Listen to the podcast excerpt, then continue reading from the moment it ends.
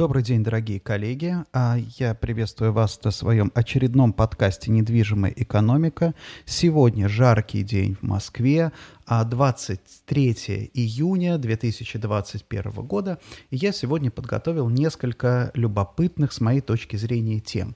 Но, во-первых, для начала я хотел бы а, поговорить о хороших новостях. О хороших новостях не только плохие новости есть на нашем рынке, но и хорошие новости. Я по, по, в рамках подготовки к нашему ежеквартальному отчету MarketBeat начал снова анализировать, очередной раунд провел а, а, исследований, можно сказать, данных Центрального банка банка о досрочном погашении ипотечных кредитов. И для, у меня для вас хорошие новости. У нас по-прежнему, даже не просто по-прежнему, у нас в четвертом квартале 2020 года 7% всего долга было погашено досрочно. Да, напоминаю, что в 7%, вот в этих 7% сидит и рефинансирование в том числе, но обратите внимание, что, да, что у нас самые худшие показатели были, сейчас я вам скажу, в каком, в 2019 году, да, в 2019 2019 году у нас были, ну, худшие как, то есть 3,5% досрочное погашение еже, э, как бы совокупного долга. Это, в принципе, тоже неплохо. Еще тоже обращает на себя внимание, достаточно как бы э, много новых, э, самых разных вариантов публикуется Центробанк в новых разрезах, и да, мы видим большое количество используемых государственных субсидий на досрочное погашение ипотеки. Я пока не погружался внимательно э, и тщательно в этот вопрос, в эту тему, но я полагаю, что речь идет о, наверное, военной ипотеке, и речь идет в том числе и о материнском капитале. Поэтому тоже стоит, но на это тоже стоит обращать внимание, потому что доля, как бы, да, за два последние года объем средств, э, объем государственных субсидий на досрочное погашение ипотеки удвоился. Это тоже естественно, да, потому что мы говорим все время про то, что у нас э, про то, что у нас э, этот самый, про, про, про то, что у нас э, государственные субсидии ипотечной ставки является важным фактором, но и субсидии на досрочное погашение ипотеки тоже. Напоминаю, что я использую метафору успешного домохозяйства. Это то домохозяйство, которое за 5-7 лет справляется с погашением ипотеки, потому что при наших процентных ставках, приближающихся к 10%, э, удлинение, да, то есть э, выплата ипотеки в течение течение 20 лет, то есть того срока, на который берется, по сути дела, ипотечный кредит, приводит к очень сильному удорожанию, да, очень сильным переплатам. А что такое переплата для домохозяйства на таком сроке? Это не полученное образование для детей, это не полученное там медицинское обслуживание, это ухудшение там здоровья и так далее. Потому что мы понимаем, что когда, да, когда человек вынужден заплатить три стоимости квартиры практически, да, в течение 20 лет, это означает, что он что-то, да, что-то важное в своей жизни не получил. Тем не менее, хорошие, да, хоро... то есть у нас два как фактора. У нас по-прежнему растет, э, очень сильно растет тот срок, на который выдается ипотека, то есть как бы долговая нагрузка домохозяйств по-прежнему растет, но качество обслуживания домохозяйствами этих ипотечных кредитов тоже, в общем-то, вполне себе неплохое. Мы тоже прекрасно понимаем с вами, уважаемые коллеги, что одни обслуживают хорошо, одни отдают досрочно, а другие другие идут еще, конечно, там в какие-то микрофинансовые организации для того, чтобы гасить ипотечные платежи. Безусловно, у нас везде сейчас, по всем секторам, по всем, а, как бы, по всем, наверное, разделам, социальным группам у нас растут вот эти спреды, растут разрывы, отличия успешных от неуспешных и так далее. Поэтому все, в общем-то, в основном, о чем я говорю в своих подкастах, это скорее я пытаюсь понять и э, рассматриваю те личные стратегии, которые позволяют в каждом, в каждом э, деле, которым мы занимаемся, попасть вот в эту группу, остаться вот в этой группе успешных предпринимателей. Итак, о чем еще сегодня я хотел поговорить? Это, конечно, э, о прогнозе офисного рынка. Практически закончилось первое полугодие. Мы готовим наш отчет, он скоро будет опубликован. И в этом отчете, а, собственно, будут все основные тезисы. Но а, мы сегодня уже сделали, в общем-то, а, изменили очень сильно прогноз офисного рынка Москвы. Что мы видим в этом прогнозе? Мы очень сильно его подняли, да, задрали показатели. То есть мы подняли э, арендные ставки ожидаемые, но прогноз по новому строительству, мы подняли прогноз по абсорбции, да, по всем практически показателям. Почему?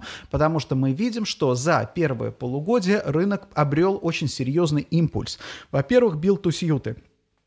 Build to suit, понятно. То build to suit это для тех, кто не, а, там, не, не очень глубоко в теме. А, я поясню. А, бывает два способа, наверное, скажем так, использования коммерческой недвижимости, получения коммерческой недвижимости. Это аренда или покупка готового здания, а, или, например, готового здания или, или площади, или build to suit. Build to suit это что такое? Когда ты заказываешь здание у девелопера и говоришь, мне нужно вот такое-то здание с такими-то параметрами, построй его для для меня, пожалуйста. Здесь при билтусютах более сложная финансовая схема, да, потому что там, допустим, может быть, например, здание может оставаться в собственности у девелопера, а арендатор, ну, как бы арендатор, вот этот заказчик платит. Естественно, договор тогда там на 25-30 лет, да, арендный, либо, допустим, после окончания строительства арендатор, пользователь получает здание в собственность, то есть там самые разные сложные могут быть схемы финансирования. Но в чем суть, да, в то, суть, суть в том, что вот эти вот build to suit это принципиально другая структура рынка, да, то есть нету уже тогда, а, если build to suit, нету переговоров, нету как таковой конкуренции, да, принимается решение о том, что да, нам нужно, то есть принимается длинное стратегическое решение, долгосрочное, потому что build to suit занимает несколько лет, с серьезными обязательствами, с участием банковских структур и так далее. Вот у нас сейчас рынок, рынок э, входит вот в эту фазу, у нас в этом году мы ожидаем, что около 450 50 тысяч квадратных метров на рынке, это примерно четверть от всего, в общем-то, спроса, да, а это будут как раз вот эти вот build-to-suit. Это серьезная, это серьезная достаточно история, как всегда, она отражает те фундаментальные изменения на рынке. Соответственно, да, соответственно, офисный рынок, несмотря на то, что как бы экономика находится в трудном, достаточно в трудной ситуации, офисный рынок получил вот этот импульс. А меня многие спрашивают, как так получается, да, кто занимает все эти офисы. Но здесь есть интересная история. Вот обратите внимание, что в каждый момент времени существует, вот в экономике существуют разные там драйверы, да, и, собственно, экономика сама по себе может быть, например, да, может расти, как у нас, очень низкими темпами, собственно, да, прогнозы у нас очень такие слабые, и, э, в общем общем-то, у нас как таковых каких-то прорывных инициатив в экономике нету, да. Кстати, напомню, опять же, я каждый раз об этом говорю, каждый раз проверяю перед подкастом, по-прежнему кабинет Мишустина не опубликовал свой прогноз или там стратегию социально-экономического развития. Последний прогноз у нас от Минэкономразвития датирован апрелем этого года, то есть если он датирован апрелем, соответственно, он делался в начале года. То есть, в общем-то, наша экономика, мы летим без какой-либо видимости по приборам, по большому счету, да, в ночном, по прибору ночного видения, наверное, да, можно так вот метафорически выразиться. Соответственно, да, соответственно, когда э, появляется какая-то отрасль, а таких отраслей сейчас, по сути, дело две, да, это строительство, development и онлайн-ритейл, онлайн-торговля. Они именно, они начинают формировать спрос. То есть, условно говоря, вот представьте себе, да, э, понятно, что это очень упрощенная модель, но представим себе, допустим, компанию, банк, там, финансовую организацию, государственную компанию, которая решила, давайте мы построим себе большое здание, бизнес-парк огромный. Соответственно, да, чтобы построить это здание, нужны проектировщики, нужны менеджеры, нужно все это профинансировать, нужно продумать, составить бизнес-план и так далее. И фактически в моменте этим людям где-то надо располагаться. Вот, допустим, да, для того, чтобы построить одно здание, наверное, вот строительство одного здания на раннем этапе, еще на ранее, на, на этапе как бы пред такой вот предварительной работы, наверное, это где-то 100, как минимум, человек человек должно быть занято в офисах, а то и больше, да, с мультипликатором, потому что если там, допустим, этих самых там уборщиков, там еще что-то, да, там, допустим, секретарей сюда при, при, присовокупить, то с мультипликатором может быть там и все 150 человек. То есть вот обратите внимание, одно решение о строительстве build to например, да, создает в моменте 100, там, более сотни офисных рабочих мест. Собственно, вот откуда идет и спрос. Та же самая история, там, допустим, в онлайн-ритейле. Да, онлайн-ритейл говорил, который как, вообще как работает индустрия. Индустрия работает так, когда нужно провести какие-то массированные, когда какие-то серьезные изменения, тебе нужно много сотрудников. Начинается, да, когда тебе нужно много сотрудников, ты совершаешь кадровые ошибки, ты берешь одних, там, ты, э, там, ты берешь стажеров, то есть у тебя как бы у тебя накапливается, из, ну, собирается избыточный персонал. Ты вынужден работать с этим избыточным персоналом, потому что других вариантов нет. Потом, собственно, с чем сталкивается сейчас онлайн-ритейл? Да, онлайн-ритейлу, онлайн-торговле нужно перестроить всю логистику. Нужно серьезно увеличить, да, увеличить объемы, потому что по-прежнему у нас онлайн, да, занимает там в районе 10%.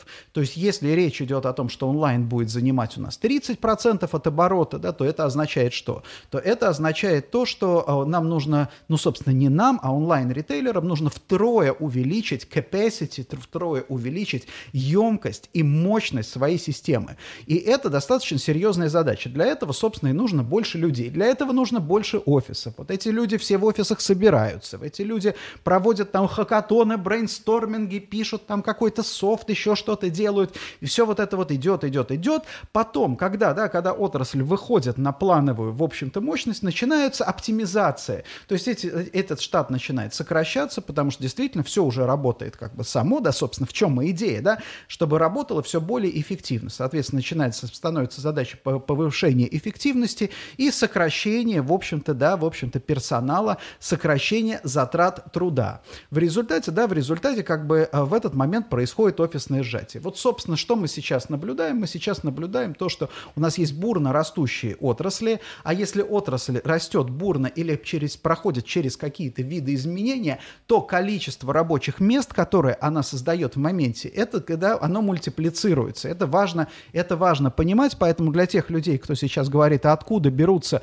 там все вот эти рабочие места, когда с экономикой так плохо, вот оттуда они и берутся по большому счету, потому что а, как бы, да, а, создание рабочих мест и развитие экономики – это определенный временной лаг. Да, действительно, когда мы смотрим на макроэкономические прогнозы унылые, которые говорят 23-24 год там, о темпе роста экономики полтора процента, да, наверное, на темпах полтора процента вряд ли какие-то ощутимые там отрасли будут, э, будут проходить через э, там серьезные, э, серьезные виды изменения. Но сейчас, в моменте, да, вот мы так его и назвали, это импульсный сценарий, то есть офисный рынок получил импульс. Вопрос теперь основной, насколько долго этот импульс сохранится. Что это означает для вас? Да, для, означает для вас, если вы арендатор, то с удивлением вы сейчас, допустим, если вы хотите снять офис, то вы с удивлением обнаружите, что рынок-то такой горячий, опять же, несмотря на вроде бы как вот тяжелую такую экономическую ситуацию.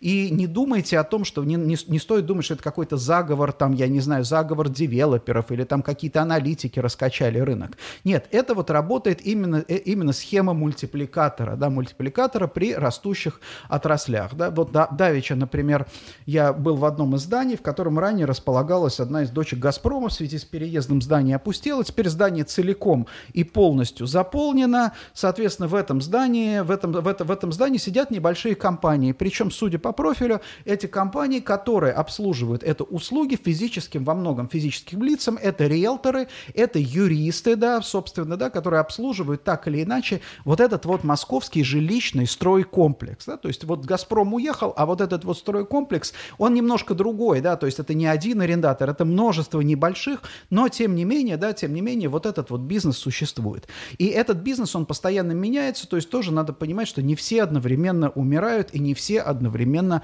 выживают. И из этого следует интересный вывод, интересная а, история, потому что складывается такая ситуация, что вот сегодня, например, мы видим очень мало сделок покупок готовых офисных зданий. Хотя любой финансист, который посмотрит на здание, поймет а, быстро, да, скажет, что, слушайте, но ведь а, replacement cost, да, то есть вот если взять там сейчас здание, а, которое можно купить на рынке или строить такое же, вот строить будет дороже, купить можно сейчас дешевле. Но, тем не менее, да, тем не менее предпочитают компании, не то, что даже предпочитают, а вот бизнес-модель такова, что оно, а, что больше как бы зданий строится, нежели офисных, да, нежели покупается. У меня здесь есть объяснение следующее. Я, по-моему, года три назад говорил о том, что в подкастах говорил о том, что российская экономика перестает быть рыночной, она становится в большей степени проектной. Что такое проектная экономика? Ну вот в пределе проектная экономика во многом, да, это вот там а, гос, ну не, даже нельзя сказать госплан, но вот в Советском Союзе были элементы этой проектной экономики. То есть формируется там национальный проект, например, там переброс, там строительство БАМа, например, да, то есть это проект. То есть э, здесь понятно, что при расчете этого проекта используются какие-то рыночные инструменты, то есть оценивается там спрос, предложение, это не обязательно, да, проектная экономика, это вовсе не тот случай, когда ты там, допустим, да, ты просто там, это, это не распил денег, это другая совершенно, да, другая история по сути. То есть, когда ты мыслишь, как бы, ты мыслишь более крупными, наверное, мазками, масштабными, да, то есть, э, там, рыночная экономика, когда у тебя все время, вот как скажет любой там государственник, это что там, коммерсы, там, купи, продай, да, это все, это все ерунда. А вот давайте, если мыслить масштабно, мыслить государственно, так вот, проектная э, экономика – это масштабное мышление. Что такое масштабное мышление?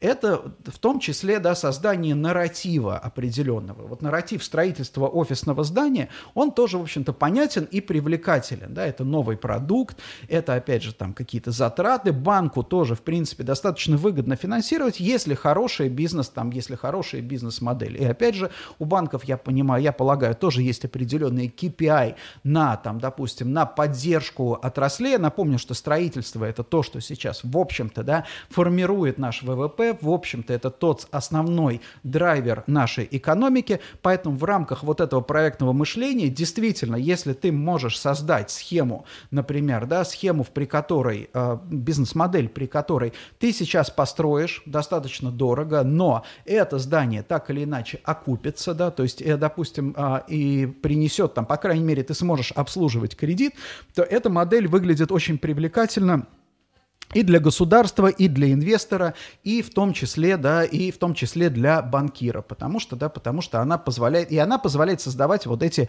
мультипликаторы в экономике. Собственно, поэтому, да, поэтому мы сейчас видим строительство. Проблемы, какие есть проблемы в такой проектной экономике? Ну, тут они тоже, в общем-то, очевидные. Проблемы в формировании диспропорций. То есть, на самом деле, проектная экономика, проектный подход, его проблема в том, что ты как бы принимаешь долгоиграющие, долгосрочные решения, которые потом на тебя влияют. И если конъюнктура меняется, да, то оказывается, что либо ты спалил зря ресурсы, и если ты достаточно ответственный, а, там, допустим, человек, организация там, с обратной связью, то ты вовремя, там, допустим, можешь перестроиться, в том числе отказаться от проекта. Но, опять же, если речь идет о государственных проектах, то, скорее всего, ты будешь пытаться заканчивать. И часто ты будешь пытаться заканчивать, собственно, мы в Советском Союзе это видели, когда да, когда строительство, в том числе, да, в том числе и в строительстве, когда строились проекты абсолютно полностью, да, лишенные какого-то, да, какого-то, не то что даже экономического, а вообще любого смысла, например, да. То есть это, конечно, порождало там какие-то совершенно интересные, завораживающие истории, завораживающие заброшки, например, вот мои там, допустим, многие знакомые сейчас из Дербента там постят фотографии э, советских экранопланов. Это вообще для меня это абсолютно завораживающая история, потрясающая история, потому что, да, а, как бы а, машины, которые создавались на основе, в общем-то, и тогда уже было понятно, что как бы с точки зрения, там, допустим, физики, эксплуатации, это не работающая схема в принципе, да, то есть это не, как бы, она не могла, она, понятно, что теоретически, да, это машина теоретически, которая летает, практически, которая летает, но которая, да, обречена погибнуть, да, потому что она живет, по сути дела, живет в смеси среды, да, то есть между водой и воздухом, и любой там, да, среды, где огромные колебания, там, давления, влажности, чего угодно, и, в принципе, там, любое это изменение, при, собственно, что, что, и, что и происходит. Но, тем не менее, огромные деньги были выделены. Вот, кстати, тоже проектный подход. То есть было принято решение, и вне зависимости, я думаю, что многим было в какой-то момент уже понятно, что как бы на практике, практического применения эта технология не имеет, но остановиться было уже нельзя, и построены были потрясающие, интересные вещи. Но с другой стороны, да, с другой стороны, наверное, во многом цивилизации это как раз то, что, да, то, что, то, что не обязательно имеет практическое применение. Но это мы немножко отклонились. Так вот, а, что мы сейчас имеем? А, что мы сейчас имеем? Мы сейчас имеем в офи- на офисном рынке импульсный сценарий плюс проектный подход. Я полагаю, что действительно сейчас могут оказаться у Москвы, наконец, появляются шансы на очень интересные офисные пространства, да, потому что проектный подход в том числе позволяет сделать действительно какие-то очень-очень смелые, необычные обычные решения, потому что, ну, понятно, потому что ты мыслишь более долгосрочными категориями. Теперь я хотел поговорить а, о, естественно, о, самом, о, о самой актуальной и, наверное, может быть, болезненной теме. Это третья волна ковида в России. А, среди моих знакомых все практически, да, все участвуют в обсуждении а, концепции там, прививок, нужно ли а, насильно прививать население, не нужно ли, кто несет ответственность за, там, допустим, за рост заболеваемости и так далее. Здесь я хотел бы, а, наверное, о нескольких моментах рассказать.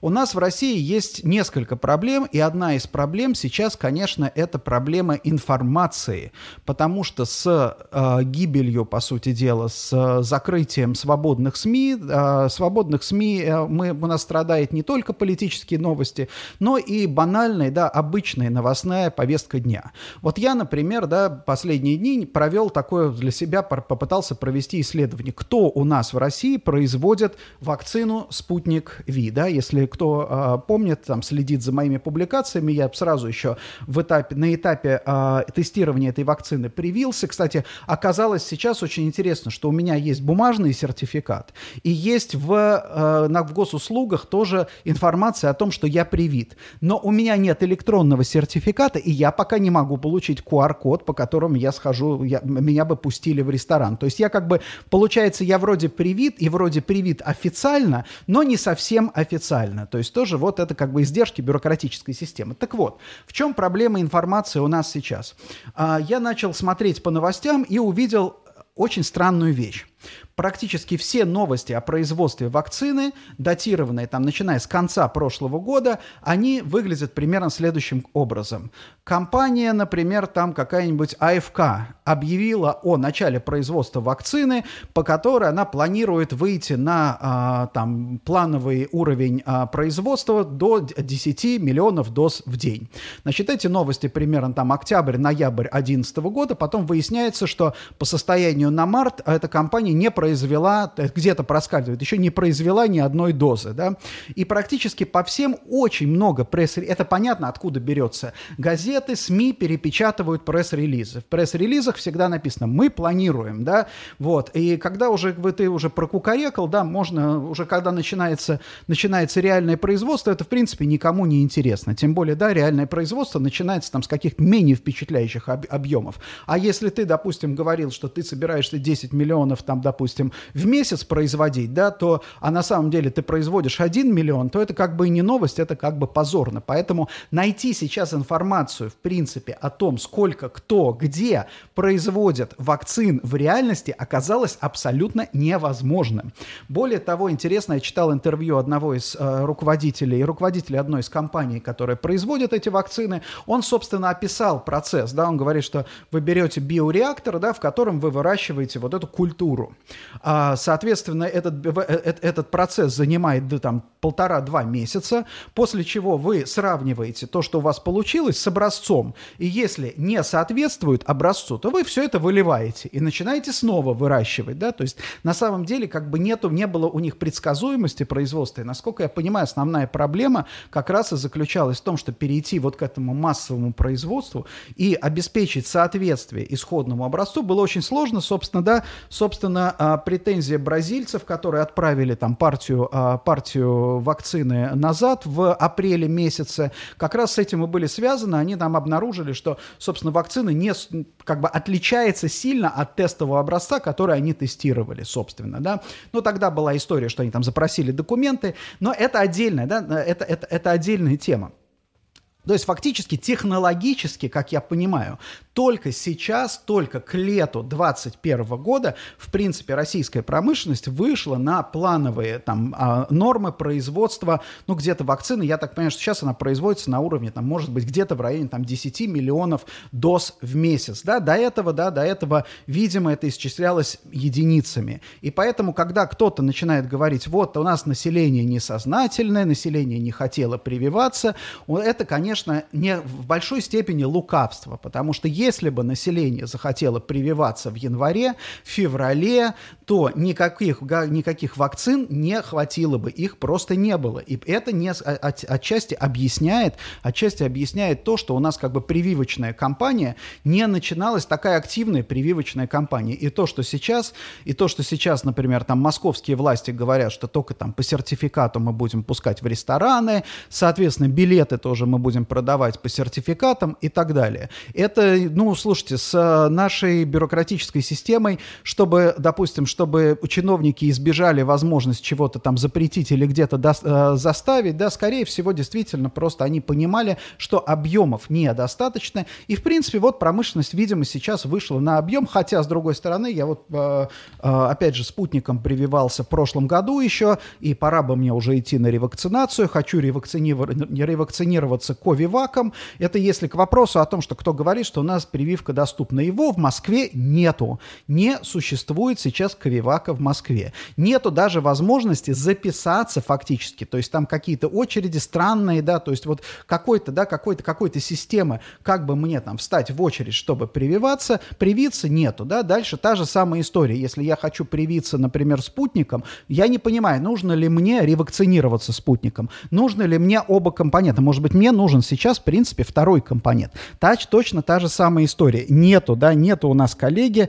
совершенно, да, совершенно какой-то конкретной, да, какой-то конкретики, а у нас таких людей, вот опять же, да, к, вопросу, к вопросу о том, что население, население не виновато. Если бы оказалось, что у нас население вакцинировалось все в прошлом году, вот сейчас население бы захотело ревакцинироваться, да, и, собственно, в соответствии с заявлениями там того же Гинзбурга, да, но у нас опять, собственно, наша ни промышленность, ни инфраструктура со, вообще к этому не готова. Поэтому, коллеги, прежде чем проклинать, по большому счету, проклинать несознательное население, имейте в виду, что если бы население проявило сознательность в плане вакцинации там два месяца назад, то у нас стояли бы очереди, то и были бы там, допустим, какие-то колоссальные обиды, что мне там не досталось, еще что-то, да, то есть, судя по всему, да, судя, судя, судя по всему, у нас как раз государство нормировало вот этот вот поток, э, поток вакцинирующихся. То, что сейчас, э, и опять же, но, но, но с другой стороны, но с другой стороны, те люди, которые там рассуждают по, в, э, в рамках логики, там, допустим, я сам решаю, вакцинироваться мне или нет, э, и там меня никто не вправе заставлять, да, в принципе, я как человек, как либерал, наверное, во многом разделяю эту логику, но здесь надо понимать тоже, что, допустим, да, что вакцинирование это во многом, да, во многом э, такое вот общественное дело, это как, допустим, ло, на, на лодке, да, то есть ты, вы, вы гребете все вместе, вы плывете на лодке, например, да, один каждый может сказать, в принципе, это мое дело, я хочу грибу, не хочу, не грибу, да, но если ты не будешь грести, вы медленнее, гораздо дольше вы будете плыть к берегу, вы гораздо дольше будете плыть к цели, да, собственно, тебя взяли в эту лодку, ну, понятно, что это не совсем правильная метафора, потому что в лодку, в лодку берут, а в э, стране, в принципе, в обществе ты родился, и ты как бы пользуешься этими правами, как бы своими правами по праву рождения, но тем не менее это тоже надо тоже надо понимать, да, надо понимать, очень важно, мне кажется, понимать аргументацию других сторон и не, как бы, самое, наверное, любые какие-то дискуссии на эту тему, которые я прекращаю, это дискуссии, в которых используются любые, как бы, оценочные, да, вот эти там ковида-бесы. Вот я читаю, например, там какой-нибудь э, пост или там слышу в разговоре ковида-бесы, все, я считаю, что разговор на этом можно заканчивать, да, или, например, на, там, наоборот, там, антипрививочники, да, то есть любые какие-то слова, которые носят эмоциональную оценку, они э, исключают любую какую-либо дискуссию. Потому что здесь дискуссия, на, и на самом деле дискуссия здесь не пустая.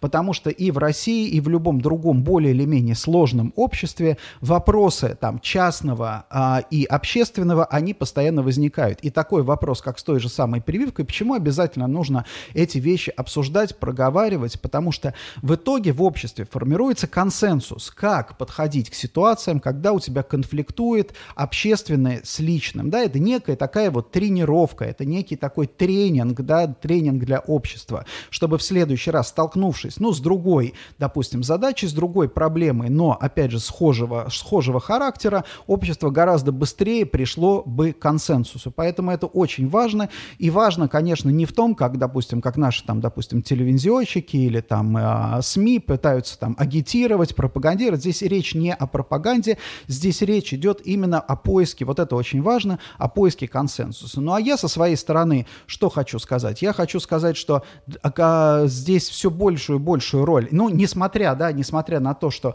все-таки это часть, э, прививки это и общественное дело, и защита от болезни это тоже общественное дело, но роль личных стратегий, она важна. То есть каждый человек сегодня вот для своего домохозяйства решает для своей семьи, как он будет жить. И он будет потом в итоге итоге отвечать. Да, можно будет попытаться скинуть ответственность на кого-то там, на отсталую медицину, еще что-то, но каждый человек понимает, вот если особенно, если есть высшее образование, мы понимаем, какая у нас экономика, да, мы не, не всегда хотим призна, давать себе в этом отчет.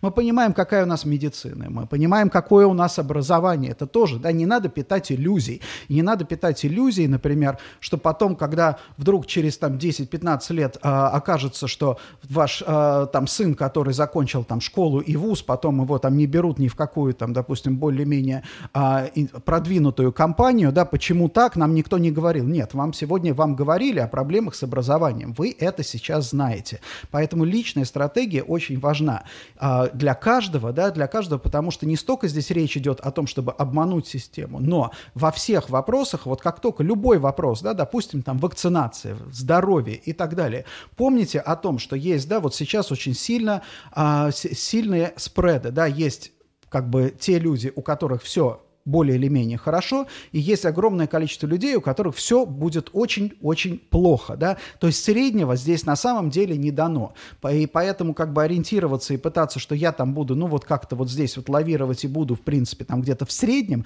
в середине статистически будет провал, у нас нету нормального, как бы вообще в общественной жизни нормального распределения, когда у тебя большая середина и а, маленькие экстремумы, у нас как раз будет более или менее, ну у нас уже везде так, более или менее серьезные экстремумы, минимумы и проваленная середина. Поэтому каждый раз, каждый личный выбор делается из расчета того, как мне попасть вот в эту, что называется, в часть э, более, наверное, успешную. Это цинично, это, может быть, там выглядит, там звучит не очень приятно, но, наверное, это самая оптимальная э, стратегия личная. И последнее сегодня, о чем я хотел бы с вами поговорить, о чем э, это о э, вопросах устойчивого развития. И э, понятно, что повестка устойчивого развития развития, ESG так называемая, она становится все более и более актуальна. То есть у нас на самом деле Urban Forum этому посвящен, множество конференций посвящено устойчивому развитию и так далее.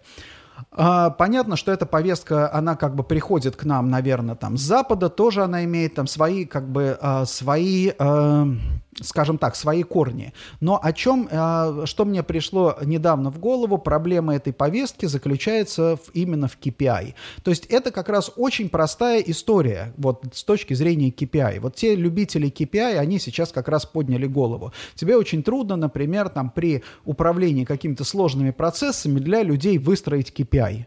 Это очень сложно, потому что, да, потому что жизнь не подчиняется KPI. Жизнь многообразна, все меняется, например, да, опять же, у тебя там пандемия, и все твои KPI полетели к черту. Например, ты поставил KPI по э, приходу на работу в офис вовремя, да, и тут у тебя пандемия, и все на удаленку. И где твой KPI, да, все, нету твоего KPI. А вот с устойчивым развитием все очень просто, да, то есть ты берешь, ставишь KPI по выбросам, допустим, по количеству пластиковых стаканов, которые ты использовал. Сейчас уже KPI KPI там, по количеству бумаги, например, да, давайте сократим там использование бумаги и так далее. И вот, собственно, начинается, и, и их, их, в принципе, легко выполнять. Но возникает еще куча других проблем, потому что вот, например, там в недвижимости, к примеру, да, вот мы занимаемся там, допустим, консалтингом в недвижимости. И э, для нас тоже там повестка, экологическая повестка, повестка устойчивого развития, она очень важна. Но для нас, с моей точки зрения, она важна не с точки зрения там экономии, там, допустим, бумаги, а с точки зрения того, какое, как, какой, как, вот, вот э, как, что мы можем сделать для отрасли. Потому что, ну вот представьте себе, допустим, да, здание, которое строится, и здание построено неудачно, ну, с точки зрения, опять же, там, финансовой модели, с точки зрения, там, концепции и так далее. Соответственно, 15-20 лет проходит, нужно здание подвергать реконцепции или реконструкции, а то и реновации целиком. То есть здание сносится, строится новое. Вы представляете, какое количество, да, какое количество ресурсов тогда страдает страдает, какое количество ресурсов тратится, какое количество мусора образуется при сносе здания. А теперь представим себе, что, допустим, работа, да, работа там, в том числе и консультанта, позволила продлить жизнь этого здания изначально, да, то есть изначально мы заложили в, а, допустим, в концепцию устойчивость, да, устойчивость, гибкость, и это здание прослужило не 20 лет, а 70 лет. И вы понимаете, что с точки зрения там влияния на окружающую среду, те люди, которые это сделали, там, допустим, те люди, которые позволили вот а, продлить жизнь такому объекту, они, наверное, внесли гораздо больший вклад, чем все те, кто формирует там вот эти KPI по расходам там бумаги, воды и так далее. И вот это вот очень важно, потому что, э, потому что с KPI и в любом бизнесе с KPI это проблема в том, что ты начинаешь смотреть на простые измеримые, как любит бизнес, measurable, да, что ты можешь измерить, да, что ты можешь, давайте измерим. Мы можем измерить, сколько мы истратили бумаги, мы можем измерить, сколько мы сделали э, телефонных звонков в день, например, да, но а, получается так, что если ты следишь только за теми показателями, которые ты можешь измерить и которые ты можешь контролировать, да, то ты, в общем-то, в современном сложном бизнесе теряешь, наверное, 90% вообще жизни, потому что, опять же, сложные процессы не все имеют инструменты, да, это не значит, что сложные процессы неизмеримы. Сложные процессы измеримы, но очень часто инструментарий для измерения сложных процессов появляется гораздо позже, да, а, чем, допустим, чем тебе нужно. Поэтому на самом деле в, а, при измерении там, тех же самых KPI очень часто мы пользуемся, в общем-то, инструментарием там 30-40-летней давности, да, и поэтому, когда тоже вы обсуждаете, допустим, KPI, внедрение в том числе, да, вот этих показателей, зада... может быть, есть смысл иногда задать себе вопрос, а в каком веке мы это делаем, в какой парадигме какого века? Делаем мы это в парадигме 20 века, то есть мы оперируем, по сути дела, инструментарием 20 века и при этом собираемся развивать бизнес в 21 или наоборот, действительно, мы сейчас делаем, э, создаем задел и формируем более сложные инструменты измерений. На этом, коллеги, я хотел бы э, закончить сегодняшний, сегодняшний подкаст. Напоминаю, подкаст «Недвижимая экономика» транслируется в реальном времени на моей личной странице в Facebook, на странице «Недвижимая экономика» в Facebook и также в видеозаписи он доступен на канале «Недвижимая экономика» в YouTube и во всех агрегаторах подкастов. Набирайте «Недвижимая экономика» в э, iTunes, в Beyond Pod, в Google Podcast, где угодно. Подписывайтесь и э, всячески я вас призываю к использованию подкастов. Спасибо большое и до новых встреч.